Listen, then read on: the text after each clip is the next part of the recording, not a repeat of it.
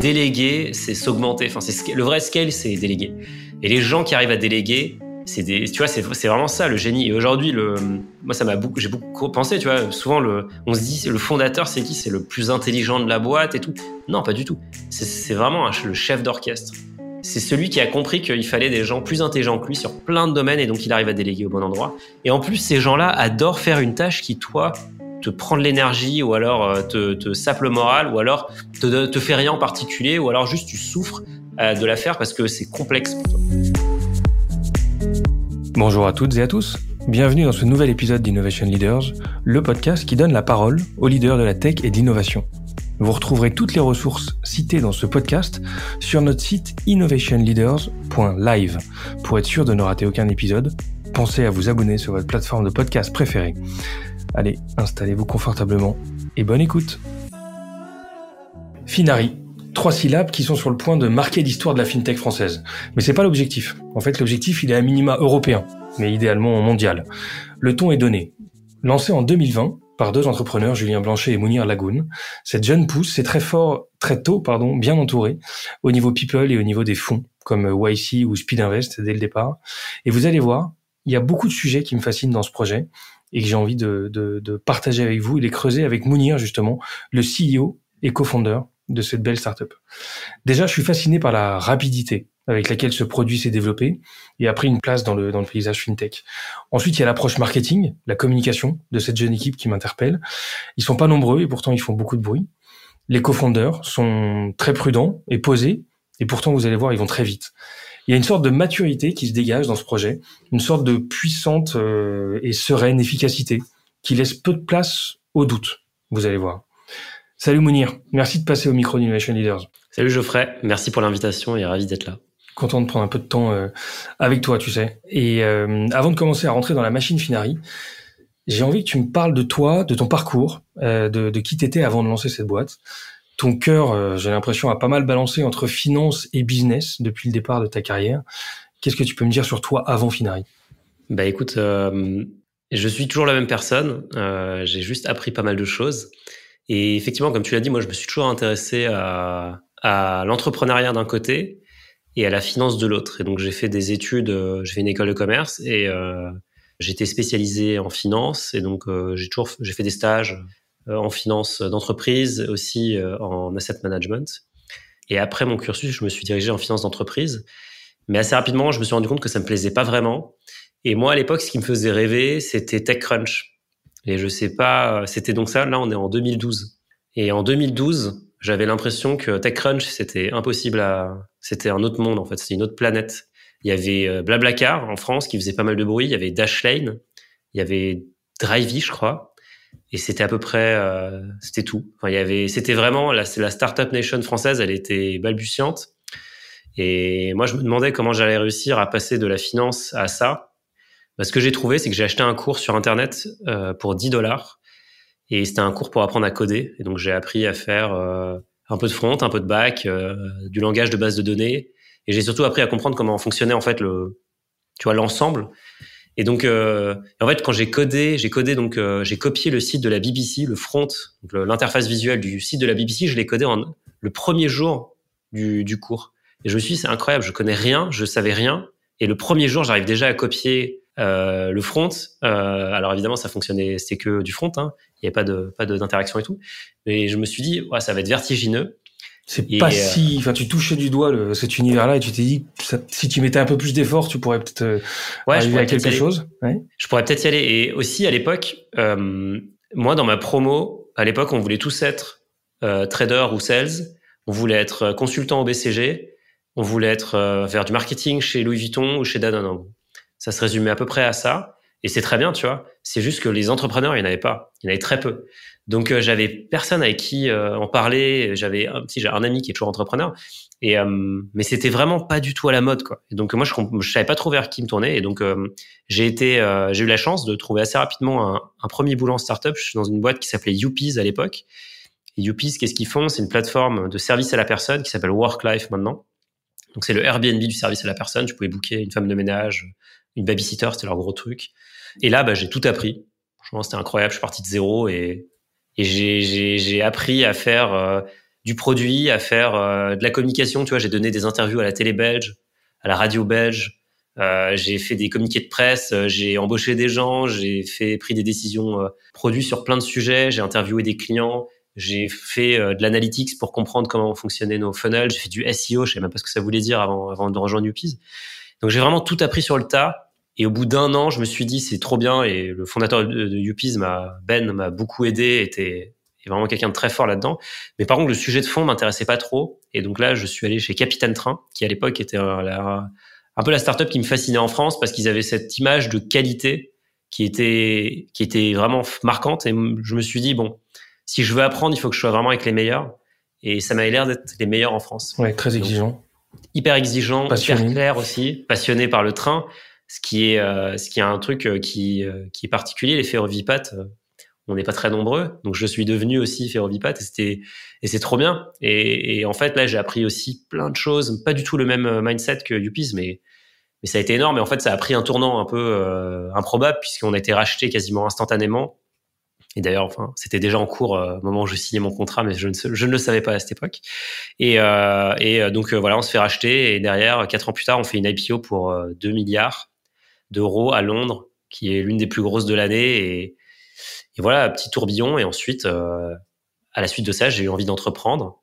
Et je me suis dit, là, je me sens bien équipé. J'ai fait la startup early stage, j'ai fait la startup euh, qui est euh, en scale, voilà, qui se fait racheter. J'ai fait euh, l'IPO. Pas beaucoup de gens en France ont fait une IPO, donc je suis vraiment euh, très très chanceux sur ce coup-là.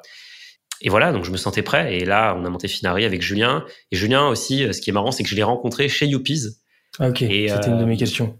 Ouais, je l'ai rencontré chez Youpies et pour même te dire un truc, c'est que euh, le, le premier jour ou le deuxième jour où je l'ai rencontré, je suis rentré le soir chez moi et j'ai dit à ma copine, j'ai rencontré, euh, c'était la première promo de 42 et moi je savais pas ce que c'était 42 et moi je venais d'une école de commerce où bah tu t'as été un peu, euh, on t'a un peu biberonné à l'excellence etc et je me disais ouais 42 il y a pas de prof, c'est il y a une piscine, enfin ça m'a l'air complètement euh, complètement bizarre. Ouais ça m'a l'air vraiment improbable. Je me disais c'est quoi c'est en fait c'est quoi ce truc?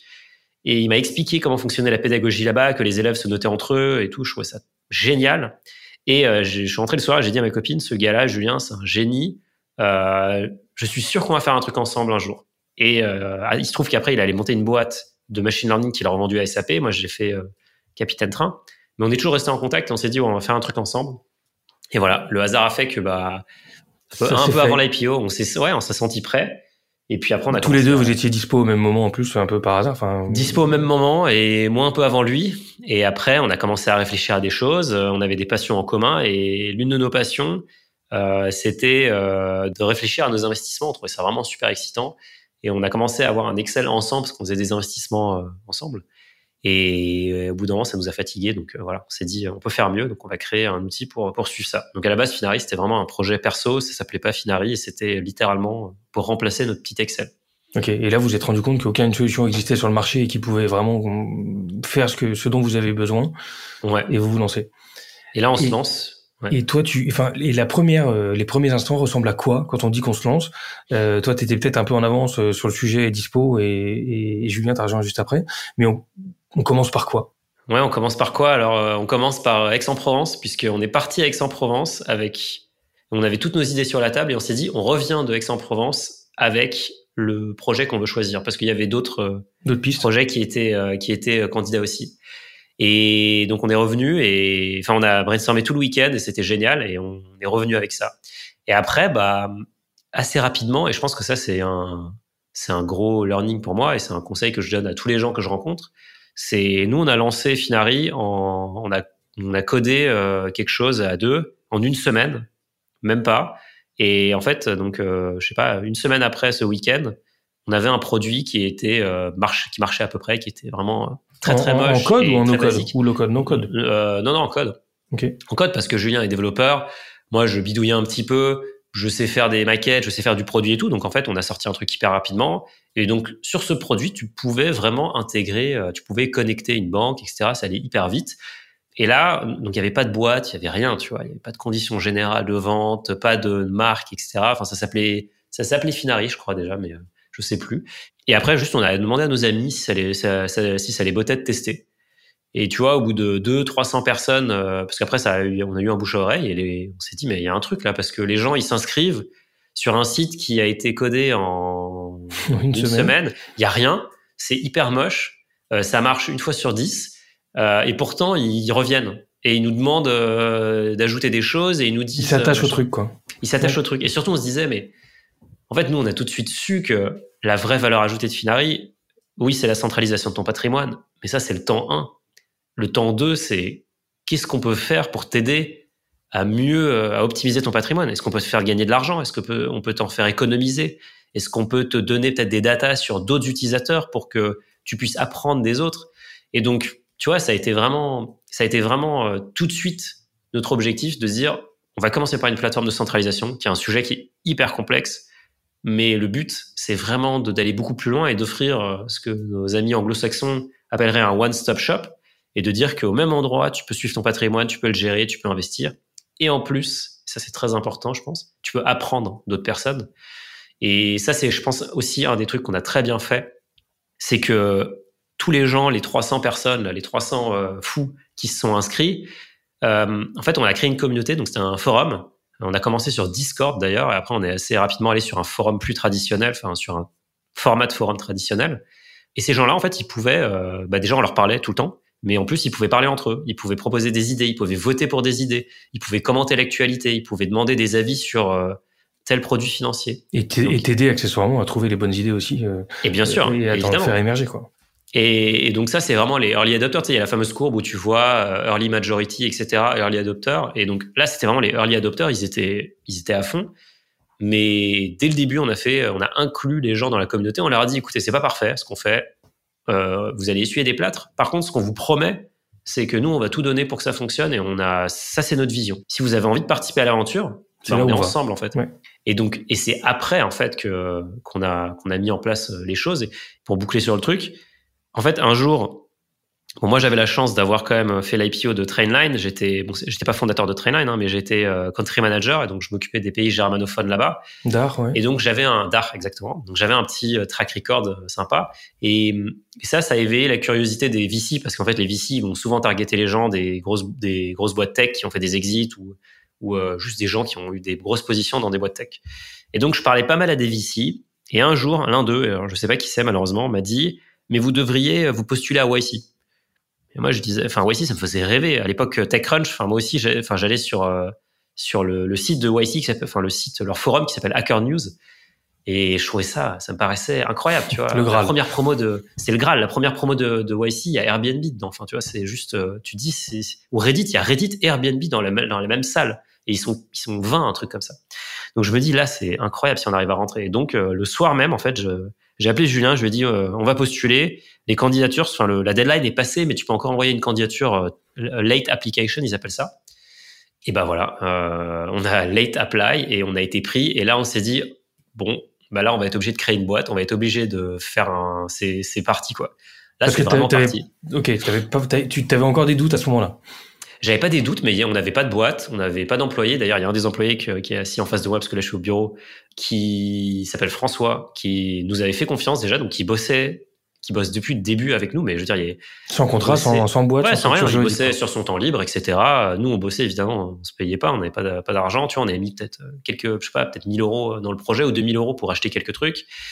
Et euh, le seul truc qu'on avait fait, la vraie, la, la seule grosse dépense qu'on avait faite, c'est qu'on avait fait faire notre logo euh, par quelqu'un qui s'appelle Thomas. Et ça, ça nous avait paru hyper cher à l'époque. Et fun fact, en fait, ce, ce Thomas, après, il a été embauché par Xavier Niel et aujourd'hui c'est le head of design de Free et donc il s'occupe de du design de la Freebox et enfin c'est il a eu une trajectoire euh, interstellaire et donc je suis assez fier de me dire que c'est cette personne là. Et t'as été t'es tombé comment sur lui? On t'avait recommandé à l'époque ou?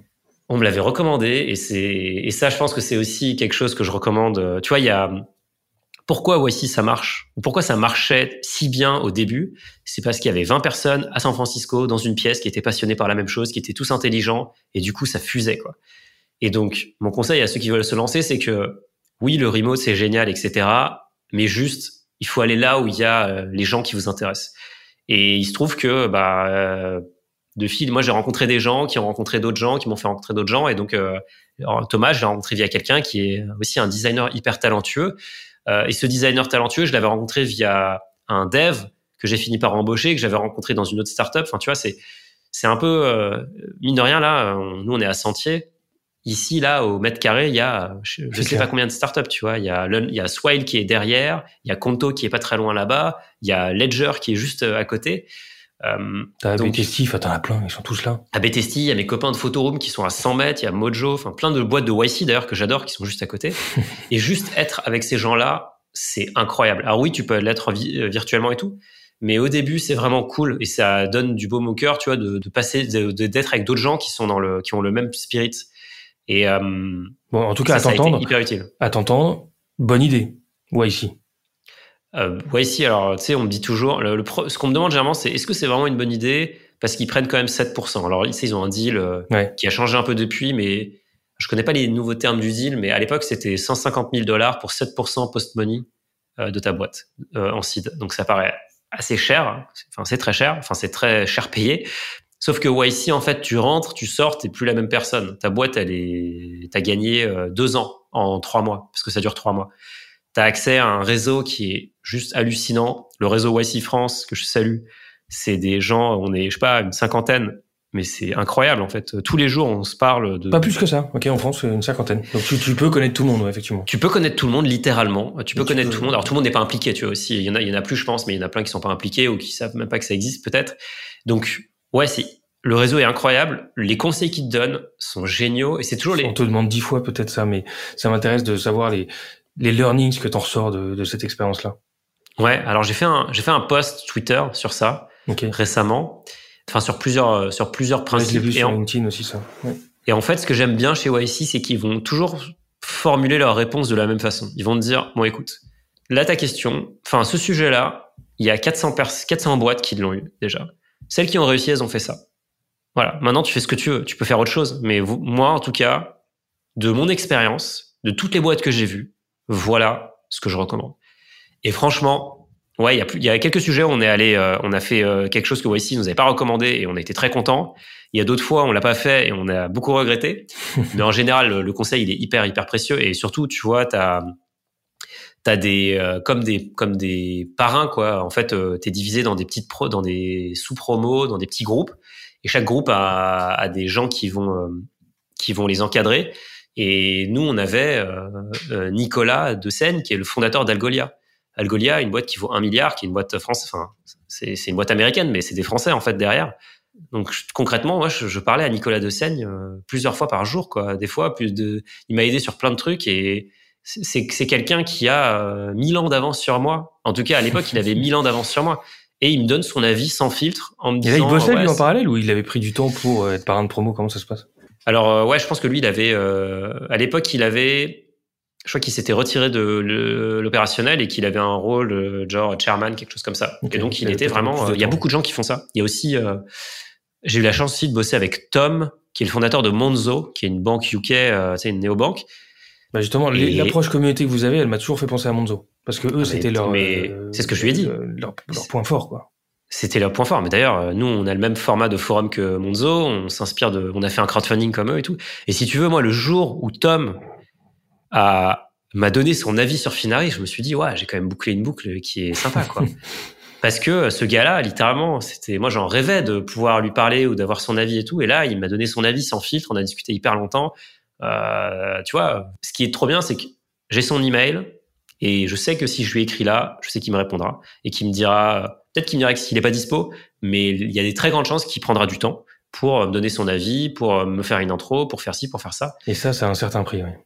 Et ça, ça c'est inestimable. Et après, le dernier point, et je pense que ça, c'est ce que les gens voient le plus, c'est que quand tu sors de YC, c'est vrai que c'est relativement facile de lever parce qu'il y a peu de boîtes YC. Même, ils ont augmenté la taille des batchs, maintenant, ils l'ont réduite de nouveau. Mais tu sors de YC, ouais, tu as une valo qui est, qui est sympa généralement et tu as beaucoup de VC qui tapent à ta porte. Et surtout, YC, ils ont, ils ont vraiment beaucoup d'avance sur beaucoup de monde. Et d'ailleurs, pour info, tu vois, ChatGPT dont tout le monde parle, euh, Sam Altman, c'est le président de, enfin, c'est un des, c'est pas le président, je crois que c'est un des, c'était un des big guys à YC. Nous, on l'avait, tu vois, on le voyait régulièrement dans notre promo. Et aujourd'hui, euh, sa boîte, elle vaut, j'ai vu qu'ils allaient être valorisés à 29 milliards. Là, il est en train de, de tout casser. Donc, si tu veux, ces gens-là, on leur a parlé, tu vois. Donc, euh, limite ta boîte, ce que tu dis, c'est que limite la, la valo que tu laisses, c'est celle qui a été créée indirectement par le passage de YC, quasiment quoi. Exactement. Et, c'est ce qu'ils te disent d'ailleurs. Ils te disent le deal, il factor, enfin, il prend en compte le fait qu'on va augmenter, on va tellement t'augmenter ta valeur, mais pas juste ton capital, enfin aussi ton capital social, tout quoi. Et le truc qui est génial et qui est vraiment euh, qui, qui, qui change un peu le rapport de force, c'est qu'ils font le demo day, qui est donc un moment où tu présentes, toutes les boîtes présentent à la chaîne leur projet. Et donc, tu présentes pendant une minute, tu pitches une minute ton projet avec un slide et tu as trois bullet points sur le slide. Donc, tu dis, c'est impossible, il faut un deck, il faut... Non, non. En fait, tu rends compte qu'une minute, c'est interminable. Parce que pendant tout le batch, tu vas travailler les trucs et tu vas travailler ton pitch. Et ton pitch, il va être tellement crisp à la fin. Et je suis sûr que dans cinq ans, je regarde mon pitch Finari. Et ben, en fait, ce sera exactement ce qu'on fera à ce moment-là. Parce que c'est, alors, plein de nuances près, on aura, on sera passé par plein de, plein de chemins de traverse, mais en gros, c'est, ils t'ont tellement aidé à, affiner la vision. Et pourquoi ils inversent le rapport de force? Parce que du coup, es, tous les VC te regardent. Et tu leur, tu, ils savent tous qu'ils ont, qu'ils sont en concurrence avec les autres. Et donc, tu as 2000 investisseurs qui regardent le live ou 3000 qui sont tous sélectionnés. En plus, tout le monde ne peut pas participer, évidemment. Faut être un fonds, etc. Faut, faut être VT. Et donc là, bah, c'est la folie derrière. Tu peux lever. Euh, nous, on a levé en je sais pas, en une semaine. Et d'ailleurs, tu vois, on a levé avec des safes parce que YC, il faut avoir une boîte américaine. Et en France, on parle beaucoup de BSAR. Mais en fait, YC a inventé le safe. Et le BSAR, c'est en gros l'adaptation française du, du BSAR, du, du safe. Donc, si tu veux, l'impact de YC est juste euh, gigantesque. Et même le fait de lever en safe, il t'explique vraiment comment il faut lever, qu'est-ce qu'il faut faire après, machin. Et là, tu as levé combien justement en une semaine? Ça va être assez excitant de te dire, ok, finalement, au bout d'une semaine après ton, après ton pitch, tu, voilà, les promesses de dons sont de euh, temps, quoi. Ça On a levé 2,2 millions d'euros.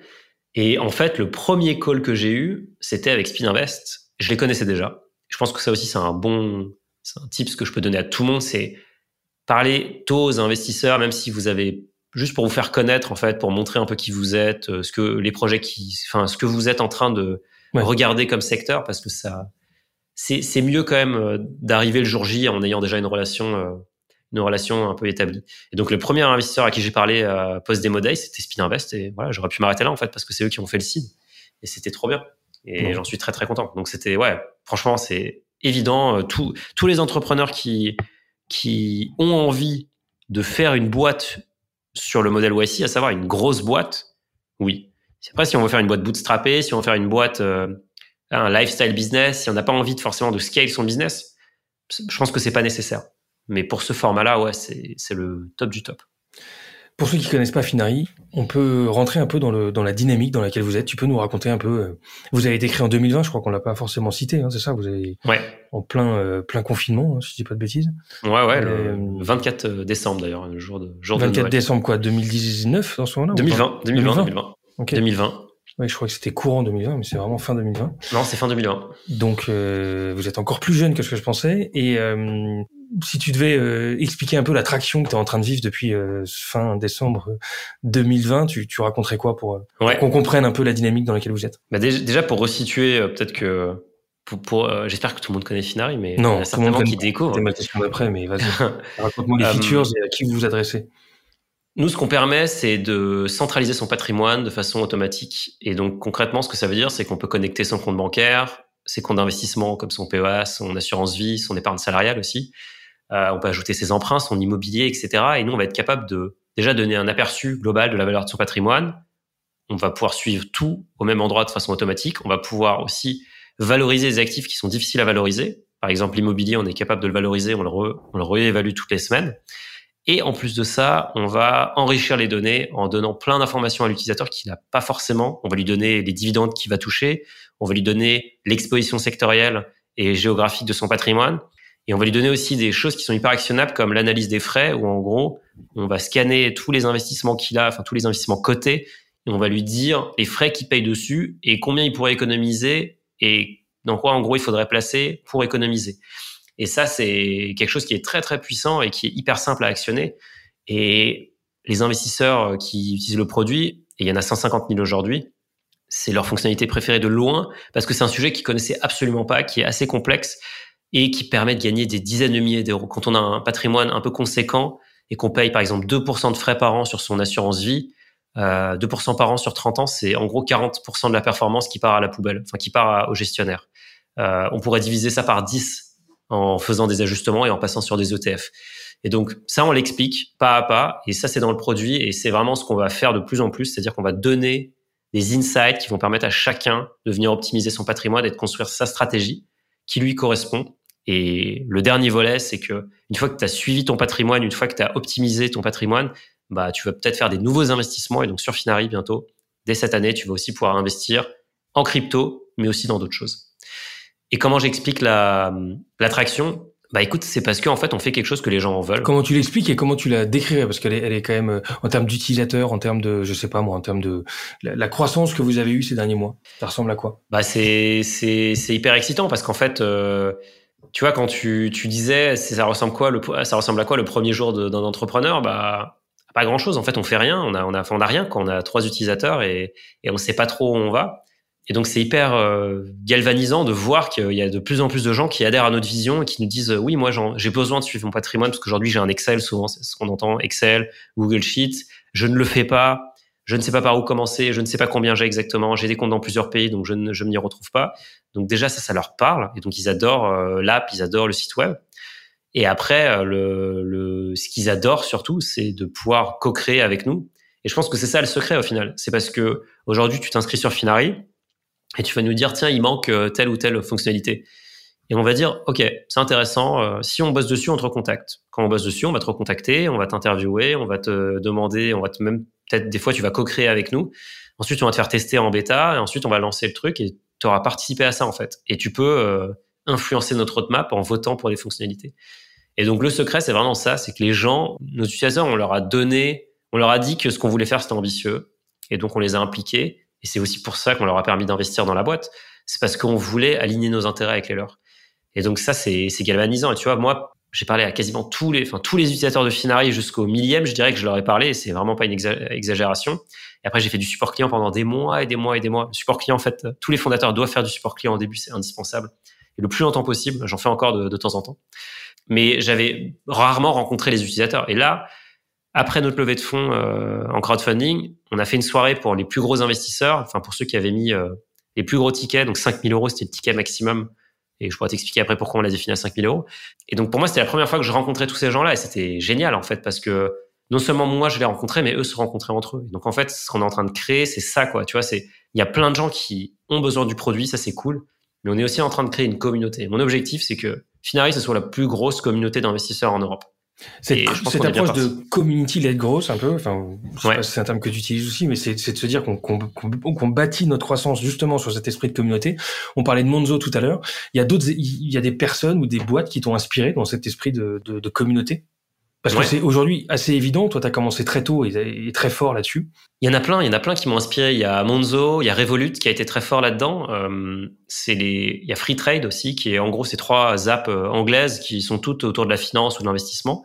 Ça, ça a été mes, mes inspirations euh, initiales. Et après, il y a aussi des. Il y a des boîtes beaucoup plus traditionnelles en fait. Euh, il y a une boîte qui s'appelle Vorwerk, qui est une boîte allemande et qui commercialise un robot de cuisine dont j'ai oublié le nom bah, c'est le, le, fameux robot, euh, pas Magimix mais l'autre, mais ok, tout le monde parle, voilà. Ouais, ouais, ouais j'allais dire Magimix, mais je crois que c'est Thermomix.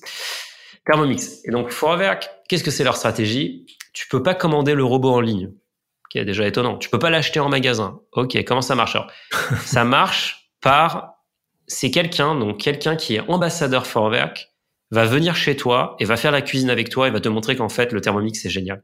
Pourquoi?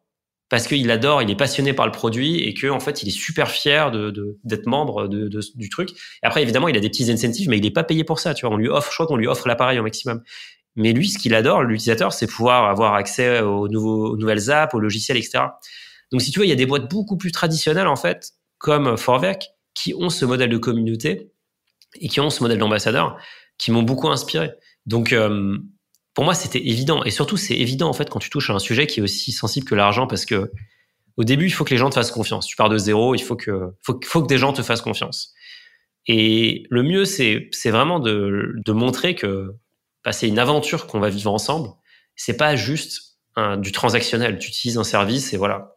Et donc, tu peux créer un attachement qui est très fort. Et tu vois, aujourd'hui, quelque chose que dont je suis très fier, c'est que la marque Finari, elle représente quelque chose, elle incarne quelque chose, elle a une certaine notoriété, mais elle a aussi elle a une image de qualité et de transparence aussi.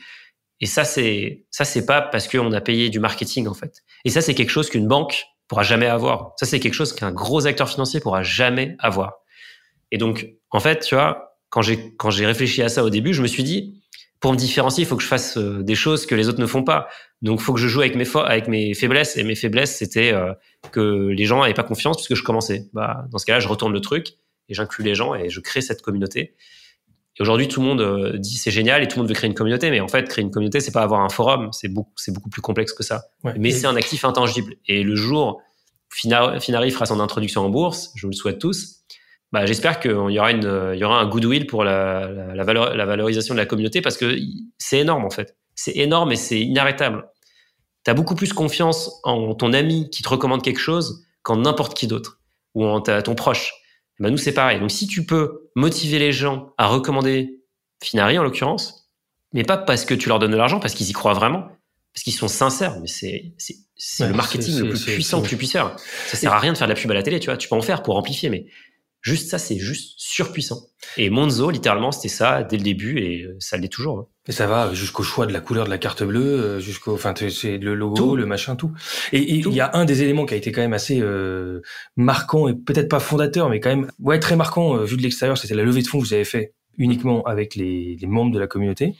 Et tu disais même que je n'avais pas pensé, mais que tu avais limité le montant d'investissement pour permettre, j'imagine, d'avoir un maximum d'investisseurs, parce que vous, vous aviez capé ça à 2 millions, si je dis pas de bêtises. Ouais, ouais. 2 millions, 2,1 millions, je crois. 2,2 millions. Je, je confonds toujours.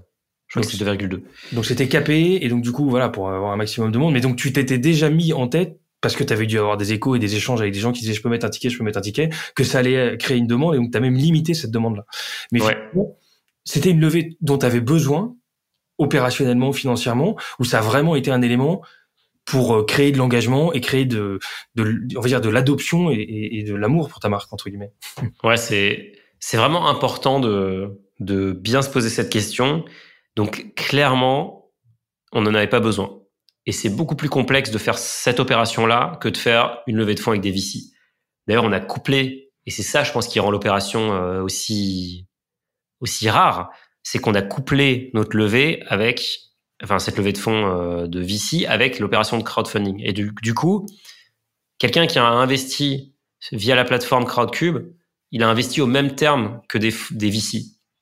Mais je veux dire, il a investi au même terme que Speedinvest, qui a remis au pot. Il a investi au même terme que YC, qui a remis au pot.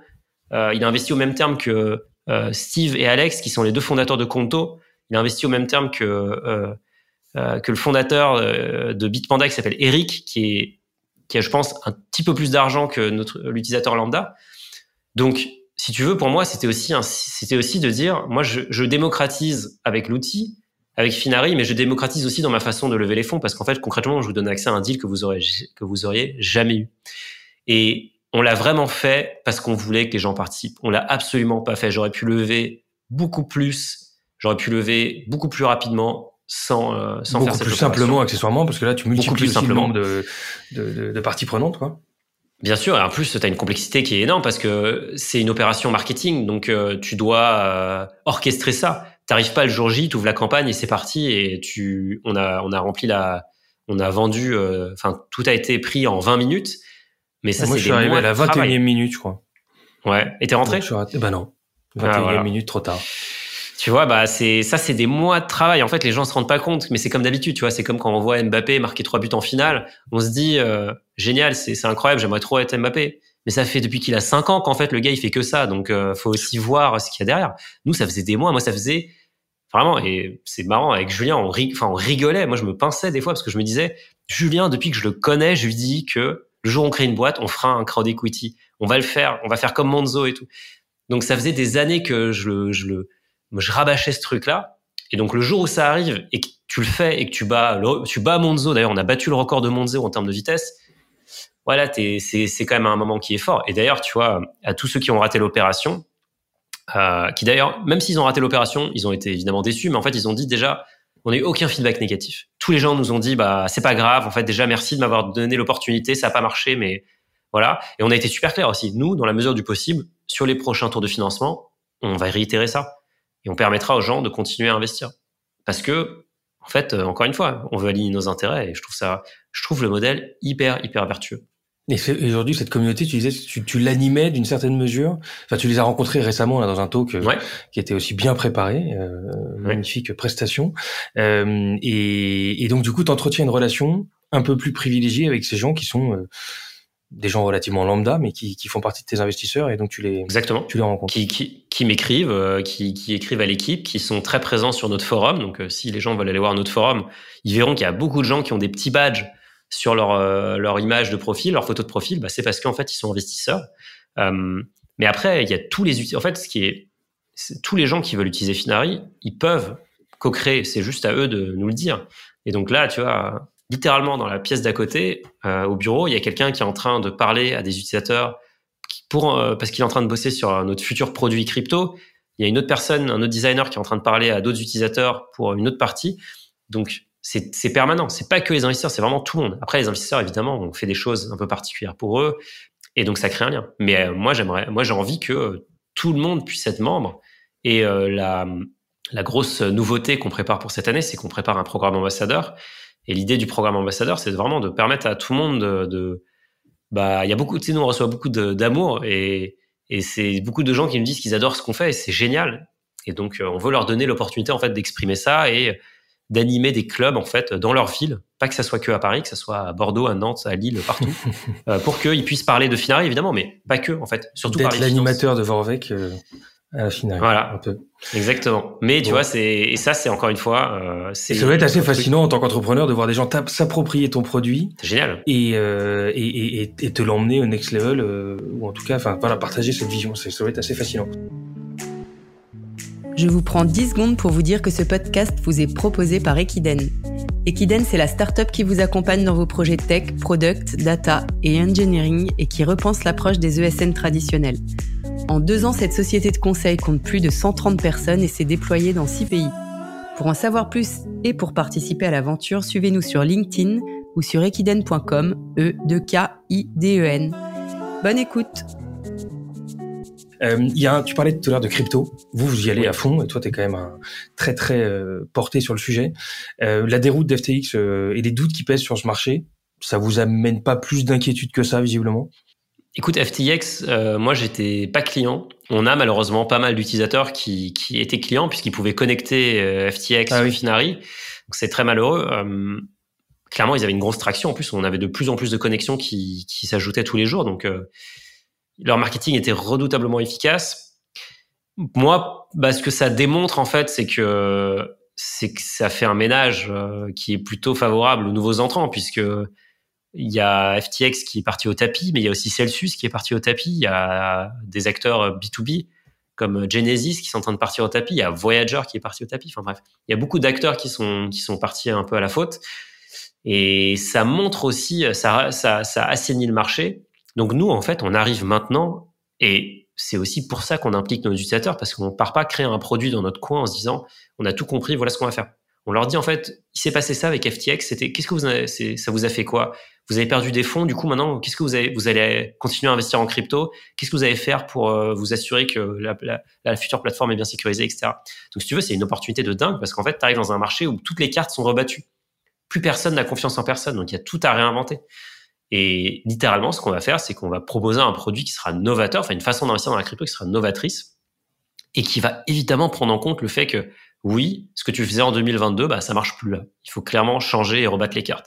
Donc des fois, il faut avoir un peu de chance, tu vois. Et donc c'est vrai qu'on a eu la chance de euh, que la régulation soit très longue et donc euh, qu'on n'ait pas obtenu notre notre enregistrement PSAN qui est obligatoire en France euh, de l'AMF avant la fin d'année. Et donc ça, ça nous a permis de bah de seulement bosser dessus euh, là. Et donc, c'est vrai qu'on a, on a cette position-là. Mais moi, est-ce que ça remet en, en doute la, la, le besoin de décentralisation? Mais pas du tout, en fait. Ça, ça, ça le prouve littéralement.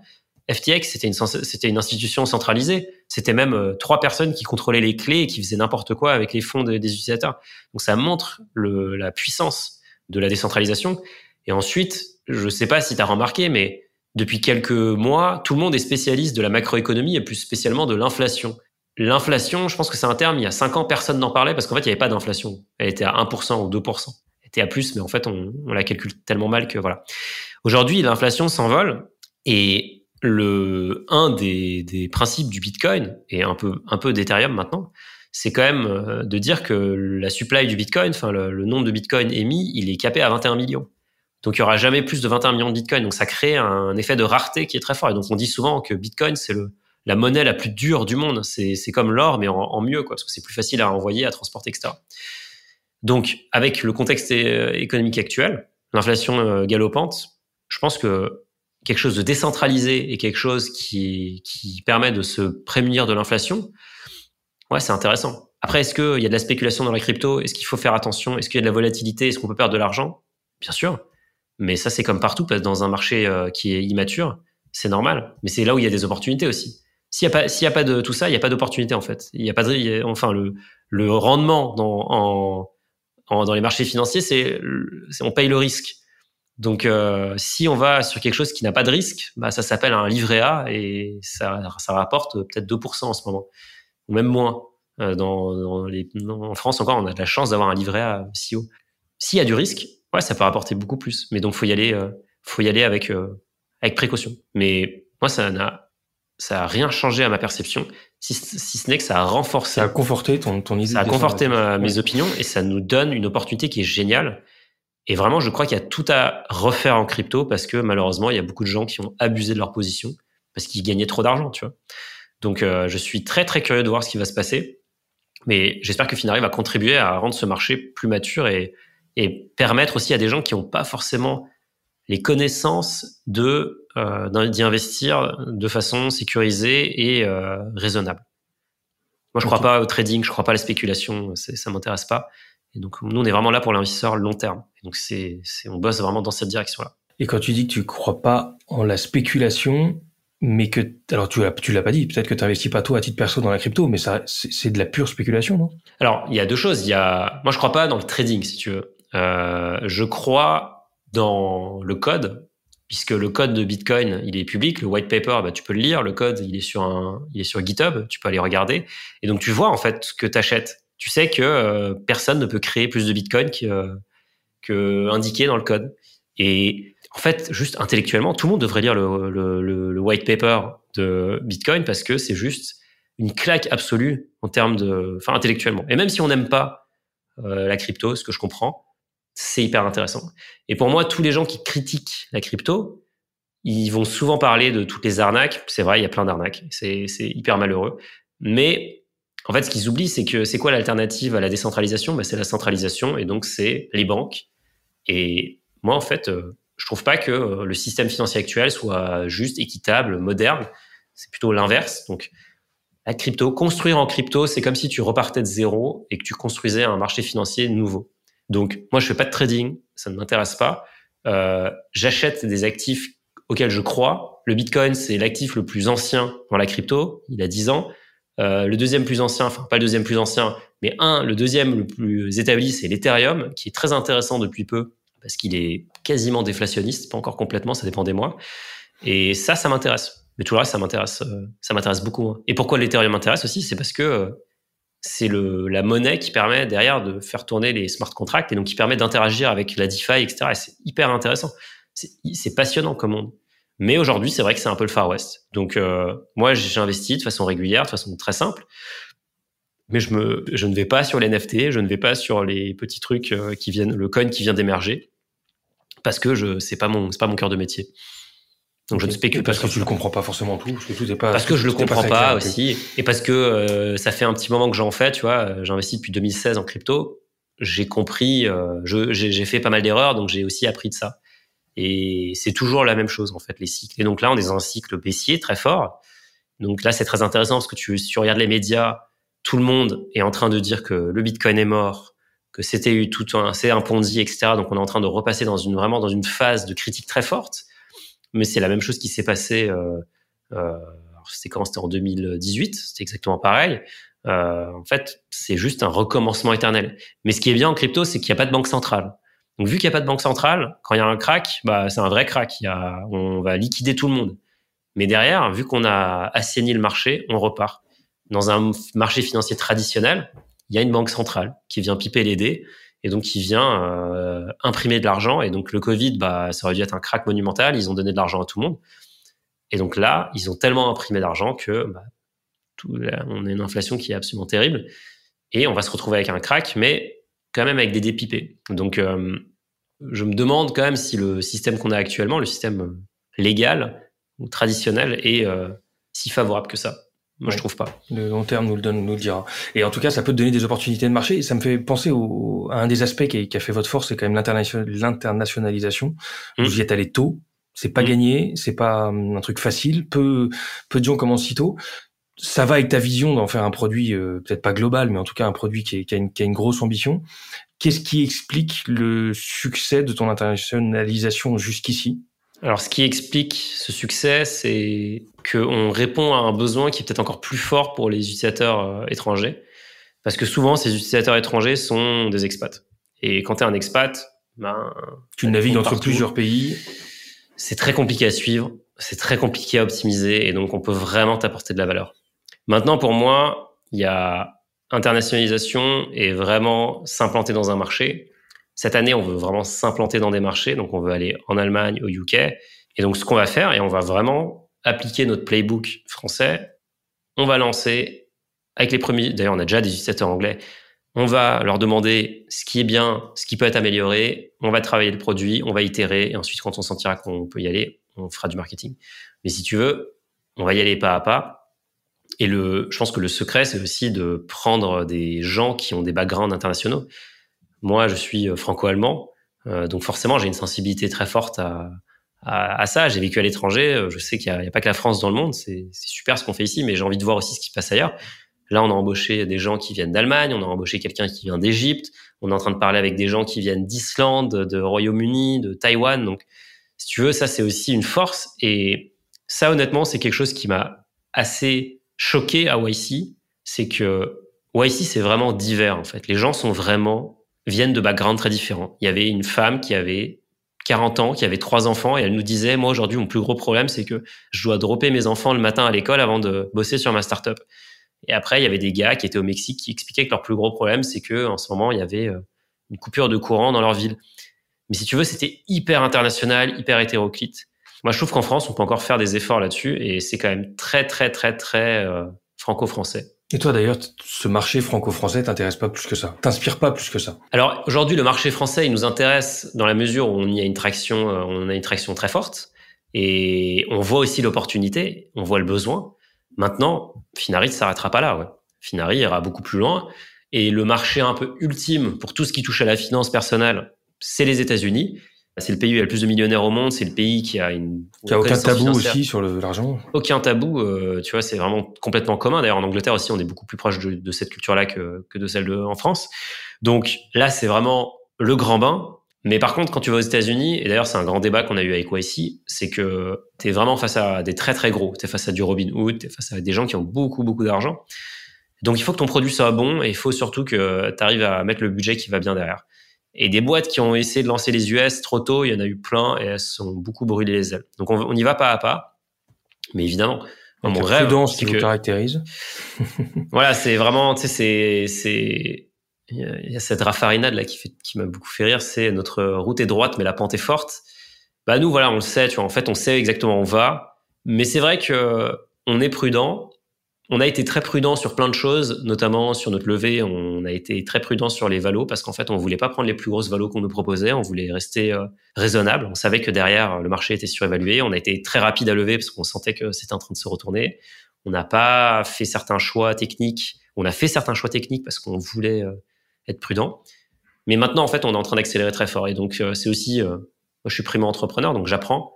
Et en fait, peut-être un autre conseil, c'est quand on a une intime conviction et qu'on voit tous les signaux verts, au bout d'un moment, il faut aussi y aller. Il faut savoir appuyer très très fort sur le champignon. Ça veut pas dire appuyer sur le champignon, mais pas assez pour se mettre dans, dans le mur. Et donc c'est vraiment, c'est toute la finesse que doit trouver un, entrepreneur. C'est à quel point je peux aller vite, à quel point je peux foncer sans me mettre en danger de mort. Et le, c'est vraiment ça le plus important. C'est, faut prendre tous les risques, mais pas ceux qui peuvent nous tuer. Et donc aujourd'hui, on prend beaucoup plus de risques qu'avant, on va beaucoup plus vite. Mais par contre, on est quand même, euh, on se back parce que dans l'environnement actuel, t'as pas envie de te retrouver avec euh, moins de, tu vois, 12 mois de cash, euh, t'as pas envie de lever cette année, t'as pas envie de, gérer tout un tas de choses.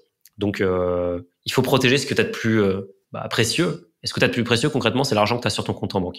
Donc, aujourd'hui, on, est prudent à ce niveau-là. Mais par contre, on est quand même de plus en plus agressif, dans le bon sens du terme, parce qu'on voit des opportunités. Et aussi, on voit qu'il n'y a pas de concurrents qui peuvent se positionner parce que personne n'arrive à lever autant que nous et personne n'a autant de traction que nous. Donc ça explique la, la, la j'allais dire la grande prudence, c'est peut-être pas la grande prudence, mais la prudence que vous avez eue dans les effectifs. Parce qu'aujourd'hui, je crois que vous êtes quoi, 25, 30 personnes? On est 25 là. 25 personnes. Donc c'est quand même là pour le coup euh, un contre-pied un peu de, de, beaucoup de confrères dans les startups qui ont beaucoup recruté et qui s'en mordent peut-être les doigts. 100%, mais en fait, si tu veux, moi, mais c'est un débat qu'on avait beaucoup avec Julien. Enfin, c'est même pas un débat parce qu'en plus on était, on est complètement d'accord. C'est plutôt, un, c'est plutôt, on, on comprenait pas en fait pourquoi les gens annonçaient, et honnêtement, je trouve que la presse est peut-être un peu aussi responsable, euh, les gens annonçaient dans la presse et se pavanaient d'avoir doublé leurs effectifs et de prévoir de les tripler l'année prochaine. Mais on se disait, mais attends, si tu doubles tes effectifs, tu te crées un nombre de problèmes qui sont énormes, quoi. C'est, c'est juste gérer de l'humain, c'est très compliqué. Et moi, j'avais jamais géré autant de gens. J'avais jamais, évidemment, géré autant de choses aussi, euh, parce que c'est très large d'être fondateur. C'est pas que faire des trucs cool, c'est aussi euh, gérer des trucs qui sont un peu moins cool. Et c'est très compliqué. En fait, tu crées une complexité qui est folle. Et surtout, tu crées de l'énergie. Donc nous, aujourd'hui, on a une politique qui est très simple, c'est qu'on prend pas de juniors, on prend pas de stagiaires, pas d'alternants. Quoi que c'est en train de changer. On est hybride. On prend que des gens seniors. On fait confiance. Euh, les gens peuvent bosser d'où ils veulent. On ne regarde pas les horaires. On s'en fiche complètement. Euh, nous, ce qu'on donne, c'est un cadre très clair. On donne des attentes très claires et après, on attend des gens qui surperforment, tu vois. Donc, par contre, on leur donne toutes les, meilleures conditions pour qu'ils y arrivent. Mais en tout cas, moi, je suis pas du tout fan du modèle de dire on va, on va, on va doubler, tripler les effectifs. Oui, il faut tripler les effectifs. Si ta boîte, elle est en train de, c'est littéralement les clients sont en train de, de, de rentrer par les fenêtres et que t'as plus assez de gens pour leur vendre des choses.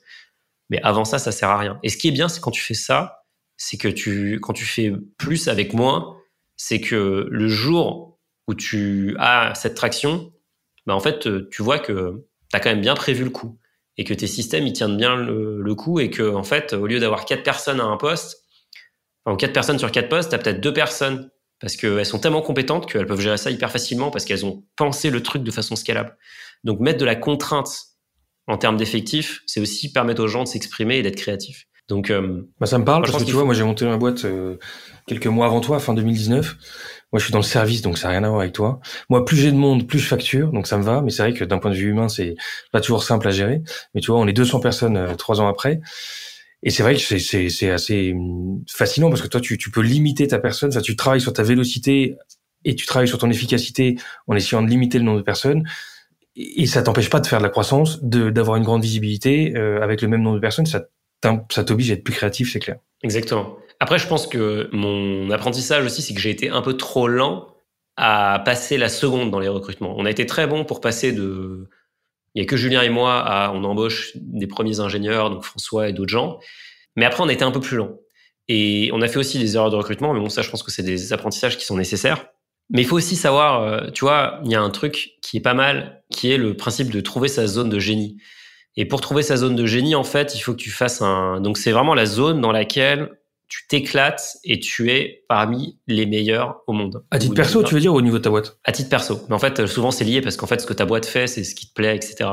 Et donc, ta zone de génie dans ta, enfin, vis-à-vis de ta boîte, c'est ce qui va te faire, euh, c'est ce qui vraiment va te donner de l'énergie, qui va, qui va créer de la valeur. Donc, c'est là où tu as envie d'être. Et donc, pour faire ça, pour trouver cette zone de génie, il y a un bon truc à faire, c'est de faire un audit de son énergie. Il y a Mathilde Collin de Front qui, euh, qui est aussi de YC d'ailleurs, qui a écrit un super article sur le sujet. Et donc, en gros, ce qu'elle explique en deux mots, c'est que pendant deux semaines, chaque heure, en fait, tu vas, enfin, tu vas te prendre un petit calendrier euh, avec tous les jours de la semaine, avec euh, un slot par heure. Et après chaque heure, en fait, tu vas mettre euh, un petit point rouge si l'heure t'a drainé de l'énergie et un petit point vert si elle t'en a donné. Et c'est binaire, tu vois. Et c'est pas euh, orange ou jaune. C'est c'est good ou c'est, enfin, c'est bien ou c'est pas bien. Et ensuite, tu repasses dessus, tu dis, est-ce que, tu repasses sur tous les trucs rouges et tu dis, est-ce que ce truc rouge, je peux l'externaliser? Est-ce que je peux le déléguer? Et ça, tu vois, moi, j'ai été trop lent à le faire. Parce qu'en fait, la réalité, c'est que déléguer, c'est s'augmenter. Enfin, c'est le vrai scale, c'est déléguer. Et les gens qui arrivent à déléguer, c'est des, tu vois, c'est, vraiment ça le génie. Et aujourd'hui, le, moi, ça m'a beaucoup, j'ai beaucoup pensé, tu vois, souvent le, on se dit, le fondateur, c'est qui? C'est le plus intelligent de la boîte et tout. Non, pas du tout. C'est vraiment le chef d'orchestre. C'est celui qui a compris qu'il fallait des gens plus intelligents que lui sur plein de domaines et donc il arrive à déléguer au bon endroit. Et en plus, ces gens-là adorent faire une tâche qui, toi, te prend de l'énergie ou alors euh, te, te sape le moral ou alors te, te fait rien en particulier ou alors juste tu souffres euh, de la faire parce que c'est complexe pour toi. Et donc, l'idée de ce energy audit, c'est qu'à la fin, il y a des choses que tu vas pas pouvoir externaliser, donc faut que tu trouves des façons de les rendre plus agréables. Et il y a des choses que tu adores, donc faut que tu en fasses plus. Et donc l'idée, c'est de plus en plus avoir des trucs qui font plaisir, donc des, des points verts, des heures vertes, et de moins en moins des heures rouges. Et l'apprentissage que j'ai fait, c'est que typiquement après la série A, on a été un peu trop lent pour recruter. Et je pense qu'on s'est un peu, on, on, a un peu souffert pour rien, tu vois. On n'était pas venu pour souffrir, mais on, l'a quand même fait, et on aurait pu faire un, petit peu mieux. Mais franchement, j'ai aucun regret par rapport à ça. Et toutes les et ça c'est vraiment marrant. J'ai parlé à plein d'entrepreneurs, tu je leur ai posé plein de questions, comment t'as fait ci, comment t'as fait ça? Et à chaque fois, je leur demandais s'ils avaient des regrets ou s'ils auraient changé quelque chose. Il n'y en a aucun, il n'y a jamais aucun qui m'a dit oui, j'ai un regret. Enfin, j'aurais, j'aurais fait différemment. Parce qu'en fait, tous, ça les a amenés là où ils sont aujourd'hui et ils sont, et ils ont tellement appris. Donc, il faut faire ces erreurs-là, faut accepter. Et après, par contre, faut ajuster. Et donc, embaucher, oui, surtout quand tu peux déléguer des tâches qui n'apportent pas de valeur pour toi ou qui peuvent être mieux faites par d'autres, euh, et qui accélèrent la boîte, mais pas euh, pas en triplant les effectifs. Parce que la vérité, c'est que tu peux pas embaucher 100 euh, personnes en une année et avoir de la qualité, c'est impossible. Tu auras forcément du déchet. Ça prend du temps de trouver les bonnes personnes. Et moi, ce que je vois depuis quelques mois, c'est que le marché est beaucoup plus facile et qu'on a des talents, on a des super talents qui postulent maintenant. Jamais, on n'avait jamais eu de gens qui postulaient. Là, j'ai des candidatures où je, je, dois me frotter les yeux en me disant mais comment c'est possible qu'on attire ces gens-là, c'est génial. Pourquoi? Parce que le marché s'est retourné et c'est un marché. Euh, maintenant, c'est un marché d'employeurs, c'est plus un marché d'employés. Et ça, c'est très bien pour tous les entrepreneurs. Donc, c'est une, c'est une aubaine, mais il faut pas aller trop vite parce qu'une embauche qui se passe mal, et je pense que tu le sais euh, beaucoup mieux que moi, ça te coûte, euh, ça te coûte neuf mois en gros. Entre le moment où tu as décidé d'embaucher, le moment où tu découvres que ça se passe mal, le moment où tu dois malheureusement te séparer de la personne, retrouver une autre personne, etc. Bah, mais t'as perdu, ouais, neuf mois, voire douze mois. Et ce temps, c'est peut-être ce qu'on a le plus précieux quand on est en phase de lancement, quoi. Bah bien sûr, parce qu'encore une fois, n'oublie pas que et ça aussi nous, tu vois, on est très transparent avec toute l'équipe là-dessus. Encore une fois, il y a de l'argent en banque, mais il n'est pas infini. Donc le, chrono il tourne. Chaque seconde de perdu, alors peut-être pas chaque seconde, mais chaque jour de perdu, ouais, ça, ça a un vrai coût. Et ce qui, que moi je fais beaucoup et ce qui je trouve, ce que j'adore aussi, et Julien d'ailleurs le fait beaucoup aussi, c'est qu'on lit beaucoup de livres et on se fait coacher d'ailleurs pour améliorer notre, évidemment notre le leadership, la façon dont on gère notre temps, mais aussi la façon dont on interagit avec les gens, etc. Et ça, c'est, pour moi, ça, c'est le, franchement, c'est la partie que je préfère dans toute cette aventure, dans toute cette histoire. J'adore ce que je fais chez Finari, c'est incroyable et, on va faire des trucs de dingue. Et là, tu vois, on avait euh, le, vendredi, on présente toujours tout ce que, tout le monde a construit. Et chaque fois, je me dis, c'est génial parce que je sais, c'est des idées souvent que j'ai eues il y a très longtemps. Alors c'est même pas des, ça vient souvent même plus de moi, donc c'est trop bien, mais ça répond à des besoins de nos utilisateurs. Mais tu vois, le, il y a vraiment ce, ce, ce truc il y a tu vois il y a cette énergie qui, qui se qui se dégage quoi. Donc c'est mais ça c'était c'était c'est un truc que j'ai j'ai envie de parler avec toi justement. Enfin j'ai envie d'aborder. C'est c'est ce rôle de CEO qui est, qui est, qui est relativement récent pour toi. Euh, ce que tu dis là à demi-mot, c'est qu'en gros, cette aventure entrepreneuriale, c'est, ça te permet d'apprendre sur toi énormément, de te découvrir, d'aller plus loin, de, d'apprendre des aspects, de travailler des aspects qui font ta personnalité. Toi, tu as eu une évolution dans ce rôle de, de CEO entre ce que tu étais en 2020, 2021 et, et, ce que tu es aujourd'hui? Tu peux m'en parler un peu de cette évolution et de ce qui t'a amené à évoluer? Est-ce que ça s'est fait naturellement parce que c'est une question de maturité? On t'a amené à réfléchir à ça ou c'est comment comment t'en es Est-ce que ça a été travaillé cette évolution ou est-ce que c'est une évolution naturelle d'ailleurs? Ouais, c'est une bonne question. C'est une bonne question et tu vois ce que D'ailleurs, j'avais perdu le fil de ma conversation, mais ce que j'apprécie le plus, c'est vraiment cette évolution personnelle, justement. tu vois, c'est exactement le sujet dont tu, parles. Et comment ça s'est fait? Enfin, l'évolution, oui, elle est énorme. Moi, j'ai l'impression d'avoir changé. Enfin, depuis en, en un an, j'ai radicalement changé de perception sur énormément de choses plusieurs fois. Des fois, j'ai même eu des avis contraires sur le même sujet euh, à un mois d'intervalle. Mais l'évolution, elle est énorme. Si tu veux, j'avais jamais embauché euh, plus de deux personnes euh, en janvier 2022. Aujourd'hui, c'est, j'en ai embauché 20, quoi. Donc, j'avais, en gros, je suis passé d'un CEO qui fait tout, parce que tu, au début, bah, il y a personne, donc faut bien faire, faut tout faire, quoi, à un CEO qui à des gens avec qui il peut faire, mais qui est quand même très impliqué dans les détails. Et donc, est-ce que j'ai fait du micromanagement? Certainement. Et c'est quelque chose aussi que j'ai appris, tu vois, à, à, à, mettre de côté. Et aujourd'hui, mon rôle, et franchement, c'est un rôle qui est trop bien, que j'adore, qui est, qui me fait beaucoup, beaucoup plus euh, que, que, vraiment, je, j'ai pas envie d'échanger.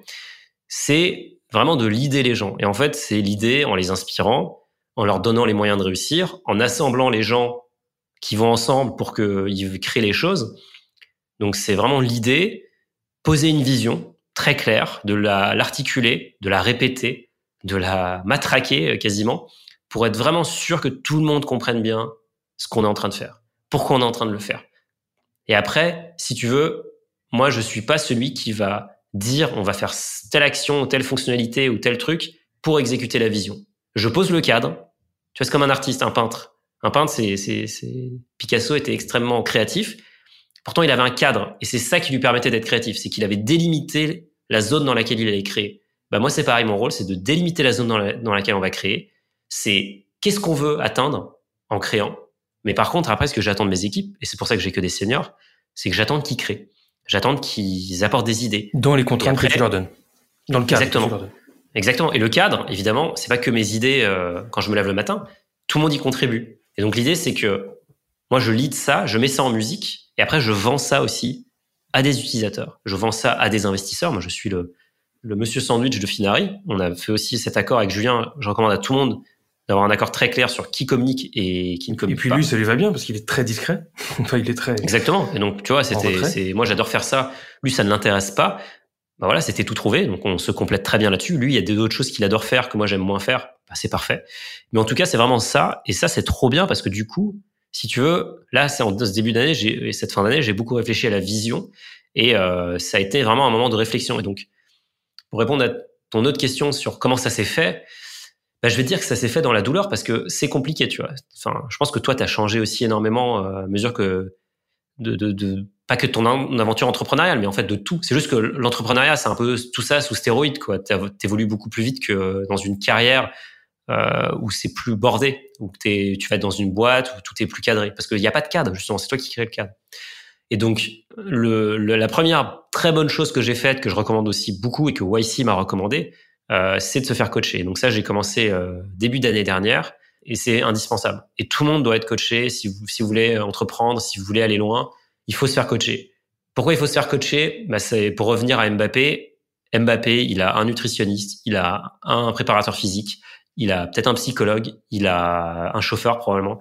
Enfin, tu vois, il a un, il a un, il a un entourage. Il a tout. il a, tout. il a quelqu'un qui est là pour tout. Pourquoi? Parce que lui, son métier, c'est de marquer des buts et c'est d'être exceptionnel là-dedans et il a le talent pour ça. Par contre, c'est pas son métier de réfléchir à la nutrition ou au programme qu'il doit faire et combien de montées de genoux il doit devoir faire pour être au top. Et donc, il va s'entourer de gens qui vont l'aider. Et en fait, les sportifs de haut niveau sont des exemples pour pour moi en tout cas parce que je vois beaucoup de choses qu'on peut qu'on peut faire et qu'on peut appliquer à nous entrepreneurs. Et donc ça, c'est quelque chose. Tout le monde devrait aller voir un psychologue. Tout le monde devrait avoir un coach. Des fois, c'est la même personne. Et ça, ça permet non seulement bah, de d'avoir de la perspective, mais aussi d'en apprendre plus sur soi-même, de régler des sujets de fond et de juste d'évoluer quoi, et d'évoluer euh, positivement. C'est trop bien. Et l'autre truc, enfin il y a deux autres choses, c'est lire. Je lis énormément de bouquins sur sur ce sujet, ça me passionne, sur la psychologie, sur la façon dont le cerveau fonctionne, sur euh, des fois aussi des bouquins euh, qui n'ont qui n'ont rien à voir, tu vois. Mais je j'essaye vraiment de, j'alterne. Je, je lis pas que des bouquins de développement personnel parce que sinon on devient fou, mais je dis, je sais pas, de la poésie, et après je vais lire des trucs. Mais par contre, tu vois, par exemple, j'ai remarqué que j'ai besoin de lire le matin avant de commencer. Donc je me lève, je vais sortir mon chien parce que j'ai un chien, et après je lis pendant une demi-heure. Et c'est ça qui me permet de poser ma journée. Et si j'ai pas ça en fait, et d'ailleurs je prends le métro maintenant, alors qu'avant j'avais je venais en scooter ou en vélo, parce que je peux lire dans le métro et je trouve ça trop bien. Et ça c'est le, ça m'amène au troisième point que j'ai appris via les bouquins et le coaching, qui est le temps c'est précieux, il faut le maîtriser en fait. Si c'est pas toi qui maître de ton temps, les autres euh, prennent, prennent le contrôle. Et donc aujourd'hui, et ça va paraître bizarre, moi je planifie ma vie en gros un an à l'avance. Donc je boucle les trucs un an à l'avance. Je book, euh, enfin je vraiment, j'essaie de poser un maximum de choses. Et la première chose que je fais quand je planifie un an à l'avance, ce que j'ai fait là en décembre, c'est ma vie perso évidemment, parce que c'est le plus important. Si on n'est pas bien dans sa vie perso, tout le reste ça sert à rien. Donc je vais faire en sorte de passer du temps avec euh, mon ami, je vais faire du, en sorte de pouvoir passer du temps en famille, passer du temps avec mes amis, faire les activités qui me plaisent, parce que voilà, j'adore faire du parachutisme, donc je vais essayer d'en faire un maximum. J'adore aller skier, donc je vais essayer d'en faire un maximum. Je vais faire du vélo, je vais faire rien des fois. Mais en tout cas, je vais bloquer ça dans mon agenda. Et donc tu le mets dans ton agenda concrètement Ouais, je mets dans mon agenda. Les temps avec les potes ou je sais pas quoi, tout. Ouais, ouais. Le sport. Euh, tout, tout. Euh, le sport, le, le, tu vois, je vais au sport trois fois par semaine, c'est bloqué. J'ai un buffer avant parce que je sais que je vais avoir une demi-heure de battement pour pouvoir y aller tranquillement. Et, et tu vois, ça pose un cadre encore une fois. Ça veut pas dire que dans neuf mois, vu que c'est pas dans le calendrier, je vais pas pouvoir faire autre chose que ce qui est prévu. C'est juste que ça me donne une liberté d'organisation qui est énorme parce que du coup, je m'organise autour de ça. Et franchement, c'est un exercice que j'invite tout le monde à faire parce que c'est très cool. C'est hyper intéressant et ça fait un peu peur et ça paraît un peu bizarre. Je l'ai expliqué, enfin, je l'ai, on a beaucoup parlé en interne, j'ai, j'en ai parlé à tous mes employés et je sais qu'il y en a plein qui ont mis ça en place aussi. Parce que, bah, en fait, ils ont vu que ils ont vu les vertus de ça. Et le temps, c'est, enfin, ça, c'est vraiment la base. Et ça, ça me permet, du coup, de me concentrer sur l'essentiel qui est, en gros, réfléchir au business, réfléchir à la stratégie, réfléchir à ce qu'on pourrait faire de nouveau, comprendre le marché, analyser les concurrents, etc.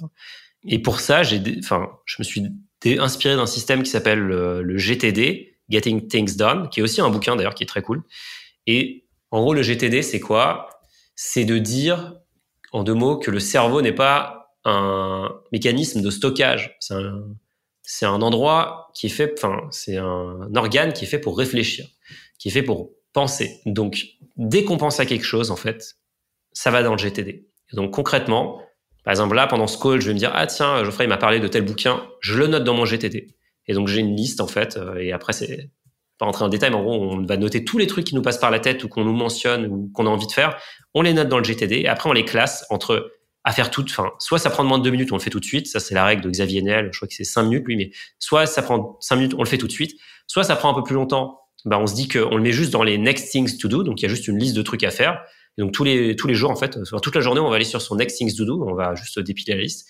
Soit c'est un projet qui prend un peu de temps, un peu de réflexion. Dans ce cas-là, on va faire un, on a un petit tableau en dessous avec les projets, donc on va passer les projets au fur et à mesure avec les deadlines. Et soit, et ça c'est le hack absolu, ça revient à ce que dit Mathilde Collin sur la, sur déléguer, soit tu peux déléguer. Et donc moi, j'essaye de déléguer un maximum de choses. Il y a plein d'idées avant, je les prenais, je me disais tiens, je vais essayer de résoudre le truc. Donc j'étais partout, tu vois, j'étais en train de de remuer plein de trucs, mais en fait, il faut aussi que ton équipe puisse euh, s'exprimer. Donc maintenant, quand j'ai une idée, je le note dans mon GTD, je vois, tiens, ça c'est un point pour un tel. Je vais aller voir un tel, je lui dis, tiens, j'ai pensé à ça, qu'est-ce que t'en penses? Il va me donner son avis. S'il me dit c'est nul, on oublie. S'il me dit c'est bien, ben voilà, c'est pour lui. Et après, moi, je note dans mon GTD que j'ai remis le sujet à un tel. Et donc, la semaine d'après, ou quand il m'aura dit, je lui demande ensuite quand est-ce qu'on en reparle, il va me dire, bon, on en reparle dans deux semaines. OK. Dans deux semaines, j'ai un reminder. Après, je lui dis, bah tiens, où est-ce que tu en es L'avantage, c'est que tu responsabilises aussi la personne, enfin, ton équipe euh, responsabilise. Tu les coaches. Ouais. Tu les coaches. Et en fait, ça, c'est le, ça, c'est le truc que je trouve trop bien. C'est que aujourd'hui, je suis beaucoup plus en train de coacher les gens. D'ailleurs, ce que je fais pas du tout sur ce podcast, mais euh, tu vois, typiquement, quand je fais un one-to-one, je vais surtout te poser des questions. Je vais te dire, bah, comment ça s'est passé? Qu'est-ce que tu peux améliorer? Tu vas me dire, bah, moi, j'ai fait ça. Je vais te dire, t'en penses quoi? Ou tu vas me demander, t'en penses quoi, toi? Je, je, vais te retourner la question. Je vais dire, et toi, t'en penses quoi? Parce qu'en fait, moi, j'ai pas envie de. C'est pas mon rôle de te donner les réponses. Moi, je, je c'est pas moi l'expert, c'est toi. Moi, je suis là pour t'aider, pour t'accompagner, pour te donner les connaissances et les ressources dont tu as besoin. Mais par contre, je veux te responsabiliser. Et le coaching, c'est poser des questions concrètement. Donc, il y a une tonne de livres qui permettent de se former sur ça, mais je pense qu'il faut parler à quelqu'un et il faut parler à quelqu'un toutes les semaines. Donc, moi, je parle à mon coach toutes les semaines, même si j'ai rien à lui dire. À chaque fois, je ressors et je me dis, ah, trop cool. Parce qu'il te les donne ou c'est toi qui te les trouves? Non, non, c'est parce que moi, alors je, pareil, il faut préparer les, ces rendez-vous.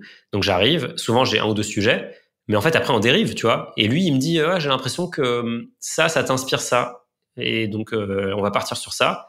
Ou alors on va revenir à d'anciennes choses que lui s'était noté ou que tu vois qu'on a déjà abordé.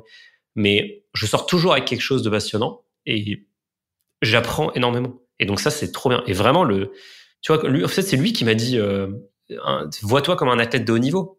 Si t'es pas prêt à investir en toi, en fait, t'es pas, pas sérieux, tu vois. Et donc, les entrepreneurs qui sont, euh, qui veulent tout faire, qui veulent y aller euh, sans se faire aider, etc. Bah, dites-vous que tous les grands entrepreneurs, tous les grands patrons, toutes les grandes patronnes, ils ont des gens qui les accompagnent, ils ont des gens qui les aident, ils ont des gens qui les, qui les soutiennent moralement, psychologiquement, avec leur temps, avec d'autres choses C'est presque la version immergée de l'iceberg, et derrière, il y a une organisation, quoi. C'est la version immergée de l'iceberg, et j'ai envie de te dire, le, il y a un autre club en France qui s'appelle le Galion, qui est un, un, club d'entrepreneurs. Ouais. ouais.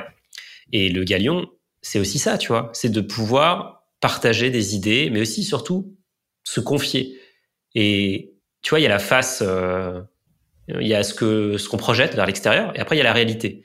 Et c'est l'entrepreneur, enfin le fondateur ou le CEO, il est il est tout seul en fait en haut de sa pyramide, il peut pas parler à tous ses employés, il peut pas leur partager tous les problèmes. Tu vois, ça crée du stress pour rien, etc. Donc ça, c'est aussi une façon d'externaliser ça et de le partager avec des gens qui comprennent, qui sont déjà peut-être passés par là, euh, qui ont peut-être des choses à partager aussi.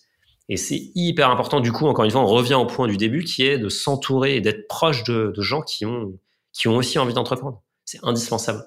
Est-ce qu'il y a des outils qui t'aident à faire ça au quotidien? Tu parles de mon GTD, c'est quoi? C'est une to-do list euh, quelconque? Un... T'as quoi comme outil qui te permet d'être efficace dans ton quotidien? Euh, Alors le GTD, c'est énorme parce que c'est un bouquin qui est assez vieux, je crois qu'il date des années 60. Et donc le, mec l'a écrit. Ah en fait, au début, il disait bah, acheter un tel type de, de livre. Et ensuite, il a dit bah les ordinateurs sont arrivés. Du coup, il a commencé à recommander des logiciels. Et en fait, maintenant, il dit on s'en fiche du logiciel, on s'en fiche du livre. Vous faites si vous voulez le faire sur un bout de papier, si vous voulez écrire sur votre mur, faites ce que vous voulez. Tu vois, ça n'a aucune importance. Et donc, moi, aujourd'hui, j'utilise Notion et je me suis littéralement fait un truc de GTD qui est, mais ça, ça, m'a pris à peu près 4 minutes à faire, tu vois. C'est juste euh, une liste de trucs, quoi. C'est une liste, euh, les incoming topics, le euh, what's next, les gros projets, ce que j'ai délégué. Et après, oui, j'ai oublié parce qu'il y a aussi les choses que, que tu vas ranger, en fait. Par exemple, toi, tu vas me partager une étude intéressante et je vais me dire, ah ouais, cool. J'en ai pas besoin forcément, j'ai pas d'action à faire. Donc, je vais juste la ranger là. Comme ça, je la garde de côté mais voilà, je, et encore une fois, je me débarrasse l'esprit de ça. Et ça, la liberté, si tu peux imaginer la liberté que ça, enfin moi, ça a eu vraiment un effet libérateur sur moi parce que ça m'a enlevé une, une charge mentale énorme. Donc, j'utilise Notion et un template vraiment tout simple. Mais il y a des outils, par exemple, il y a Routine qui permet de faire ça. Euh, d'ailleurs, c'est une boîte ici, ils étaient dans notre promo et ils sont très très forts là-dessus. Le fondateur s'appelle Julien aussi. Et lui, il est passionné par le GTD, il le connaît beaucoup mieux que moi. Donc, euh, Routine, on peut essayer. Et sinon, ce que j'utilise, c'est que je snooze mon téléphone entre 9h et 19h tous les jours. Et donc, les seuls qui peuvent m'appeler, c'est euh, euh, ma copine, euh, ma maman et mes sœurs, en gros. Et si tu veux, ça c'est incroyable aussi. Et mon, mon cofondateur, évidemment. Donc, ça c'est génial parce que du coup, je, je vois pas les notifications d'email, je vois pas les, les notifications de messages, machin. Ça ne m'intéresse même pas. D'ailleurs, mes emails, le matin j'arrive, je regarde mes emails à 9h, donc j'arrive à 8h en gros au bureau, je vais faire des trucs perso. Après 8h30, entre 8h30 et 9h, je vais faire les emails. Des fois, j'en ai beaucoup, donc euh, j'en aurais, j'aurais pas fini à 9h, tant pis. Euh, je les mets de côté. Et d'ailleurs, les emails me permettent d'alimenter mon GTD. Et ensuite, je passe au vrai sujet de fond. Et mon calendrier, il est vide en fait. Hein. Il est complètement vide. J'ai aucun rendez-vous externe du lundi au jeudi. D'ailleurs, aujourd'hui, on est vendredi. Et j'ai que des rendez-vous pour manager mon équipe, pour les coacher et pour réfléchir à des histoires de produits, parce que le produit, c'est la base de ce qu'on fait chez Finari. Donc, si tu veux, ma journée, c'est vraiment, j'arrive et je réfléchis à ce qui me plaît. Et j'ai sorti tous les trucs qui, qui m'ennuyaient et qui, qui sont pas intéressants. Mais tu vois, en termes de tooling, il n'y a pas grand-chose au final. C'est un téléphone euh, des, des, et surtout une bonne, une, une, vraie rigueur. Une vraie rigueur et accepter que tu vas déléguer. Et ça, c'est un truc qu'il faut, euh, il faut s'y faire et on délègue de plus en plus et, et c'est, franchement, c'est top, quoi. Mais en tout cas, moi, c'est quelque chose que, qui m'aide beaucoup et qui me permet de, c'est bizarre à dire, mais qui permet de scale en tant que personne parce que ton temps n'est pas incompressible. J'ai de plus en plus de choses à faire, mais j'ai pas l'impression de me noyer dedans. Parce et est-ce que tu as des équipes en direct ou des responsabilités en direct ou finalement tu coaches, euh, on va dire, des, responsables de département et tu plus, plus vraiment dans l'opérationnel? Alors j'ai euh, aujourd'hui j'ai des ça dépend parce que on est on a j'ai par exemple euh, le, la partie réglementaire je l'ai en direct mais la personne est toute seule, tu vois. Donc euh, j'ai des gens qui me reportent qui n'ont eux pas de direct report euh, eux-mêmes. Et après j'ai des gens qui, par exemple le, product, je suis le CPO du, de Finari aussi. Les product managers me reportent et par contre c'est eux qui vont gérer les développeurs, ils vont gérer les engineering managers, ils vont gérer les designers, etc. Pareil, le head of design me reporte, mais derrière c'est lui qui gère les designers, etc. Donc au maximum j'essaye de mettre des gens. Par contre je mets pas de middle manager pour le plaisir de les mettre. Je les mets parce qu'ils apportent vraiment quelque chose. Et tu vois, on change aussi notre système. Des fois, on voit que l'orga, elle marche plus, donc on va l'adapter. Mais dans un monde idéal, moi, vraiment, je, je, je ferais que me concentrer et réfléchir au produit, d'une part, et communiquer vers l'extérieur, d'autre part. pour vraiment aider la marque Finari, euh, être le visage, euh, aller prêcher la bonne parole. Le troisième truc, c'est gérer les équipes. Et ça, c'est c'est quelque chose qui est pas naturel pour moi. C'est difficile de gérer des gens, je trouve. Mais j'ai trouvé, tu vois, durant cette dernière année surtout, beaucoup beaucoup de clés pour être, je pense, un meilleur manager et surtout un manager qui permet aux gens de grandir. Parce que j'ai eu la chance chez Trainline d'avoir un manager qui s'appelle Daniel, qui est quelqu'un d'incroyable, qui est coach d'ailleurs maintenant, qui m'a vraiment ouvert les yeux sur énormément de choses. Il s'appelle Daniel Beutler. Euh, ouais, il est génial. Et Daniel, si tu veux, ce qu'il fait, en fait, ce qu'il faisait à l'époque avec moi, la façon dont il a interagi avec moi, la façon dont il m'a challengé, la façon dont il m'a donné de la liberté, il y a beaucoup de choses en fait que je comprends maintenant avec le recul. Parce que je me dis ah oui en fait quand il a fait ça il voulait euh, c'était un pari sur ce truc là ou alors euh, là, communiquer comme ça. Tu vois typiquement un truc qu'il faisait que je trouvais impressionnant c'est que quand il partait en vacances il coupait tout il était impossible à joindre tu vois. Il disait par contre s'il y a une urgence évidemment vous m'appelez mais sinon je ne regarderai pas mes emails je ne regarderai pas mes trucs et tout et ça c'est quelque chose que je m'impose aussi et d'ailleurs Daniel aussi bouquait ses vacances un an à l'avance déjà à l'époque et je trouvais ça très bizarre aujourd'hui je le fais aussi parce que ça m'apporte une liberté totale et donc ça, c'est vraiment important. Et c'est pour ça, tu vois, le, le plus important, c'est de se lancer et de faire ces expériences-là. Et ça, on le fait avec le temps. Franchement, il y a rien qui, c'est, malheureux, mais il faut y passer du temps pour, pour s'améliorer. Est-ce qu'il y a une boîte dans l'environnement euh, tech aujourd'hui qui t'inspire? Dans, sa maturité, euh, on va dire dans ses opérations, dans, dans son exécution il y en a plein. Il y en a plein. Moi, il y a, il y a une boîte que j'adore, mais parce que j'ai un lien particulier avec euh, le fondateur, qui s'appelle Mathieu, qui est un de mes investisseurs. Et Mathieu, il a créé une boîte qui s'appelle Photoroom.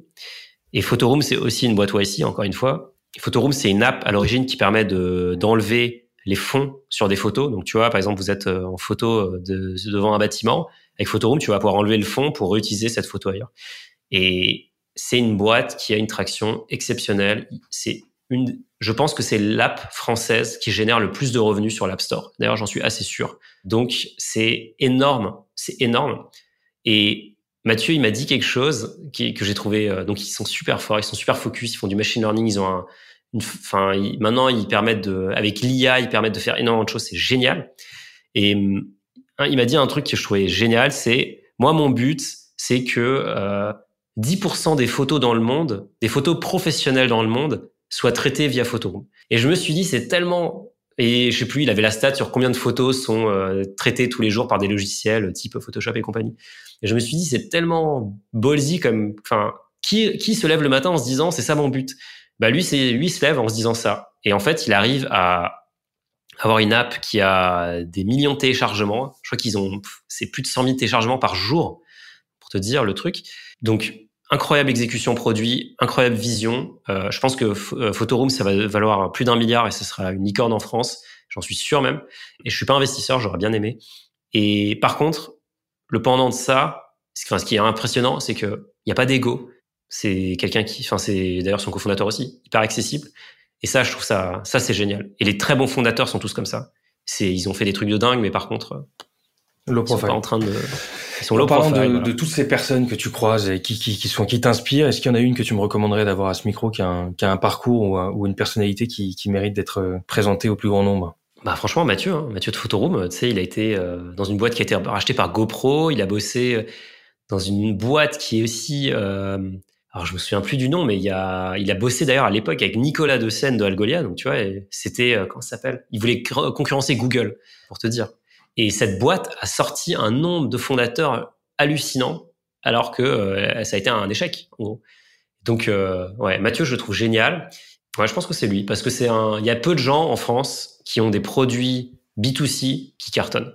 Et ça, c'est ça, c'est ça, c'est un gros gros axe de travail pour nous. Donc, euh, j'espère que Finari va cartonner, mais en tout cas, lui, il est en train de cartonner déjà à son niveau, l'étendard français. Les chiffres sont très impressionnants et ça va que s'améliorer. Et ben on va aller creuser ça. Merci Mounir pour euh, pour tous ces insights et ce partage d'expérience. C'était hyper euh, hyper cool de t'entendre. Merci beaucoup Geoffrey. À bientôt. À très bientôt. Et voilà, cet épisode est terminé. J'espère qu'il vous aura inspiré. Si ce contenu vous a plu, je vous invite à suivre le compte Innovation Leaders sur LinkedIn et Instagram, mais pensez aussi à vous abonner à notre newsletter sur innovationleaders.live pour ne manquer aucun épisode. On se retrouve dans deux semaines. À très vite.